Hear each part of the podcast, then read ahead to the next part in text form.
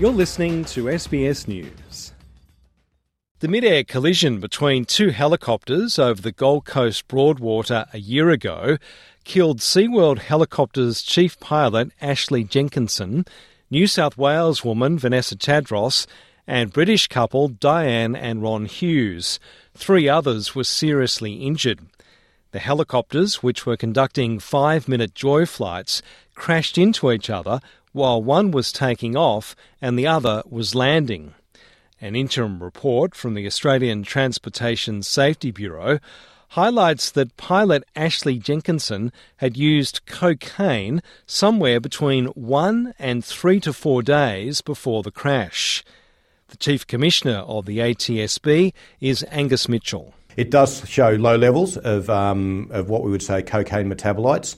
So we know that exposure was probably not within the 24 hours of the incident, but somewhere between that one and potentially three to four days prior.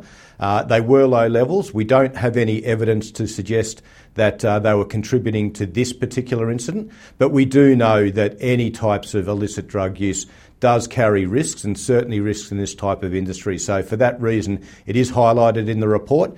But equally, as I've said, we don't have evidence to suggest that it was contributory in nature.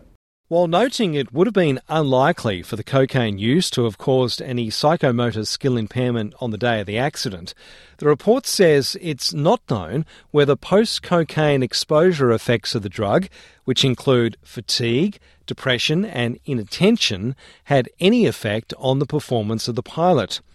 One issue being examined by the ATSB is whether all standard procedures were followed on the day of the crash. That includes whether a radio taxiing call was made by Ashley Jenkinson. There was no such call detected by the Southport Control Tower, and no one else that was in the air that day recalls hearing it. Angus Mitchell again. I guess we're developing a much better picture around what was a standard call and what uh, may well have been recorded, but also some of the limitations. And we do know that once the helicopters were down below that 200 foot mark, um, and that's where the incident occurred, um, a lot of that radio traffic isn't heard or is certainly not recorded because of the, I guess, the buildings in that area. So we're trying to better understand uh, what calls were made but equally around whether there was any deviations from this flight to what would be the standard flights out of there. The pilot of the other helicopter, Michael James, managed to land safely despite the damage to his chopper. He was taken to hospital and discharged two days later.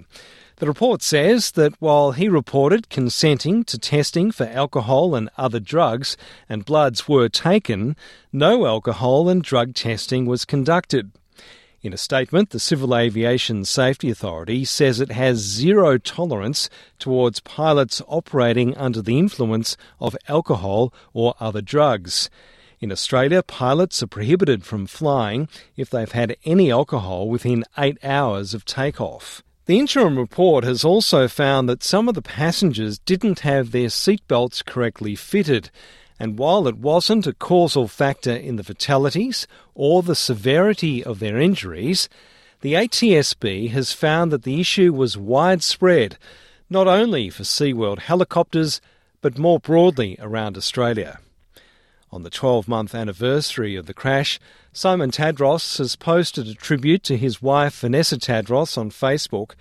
He described the day of the crash as the worst day of his life a day that changed his life forever when his wife was killed and his young son Nicholas was seriously injured.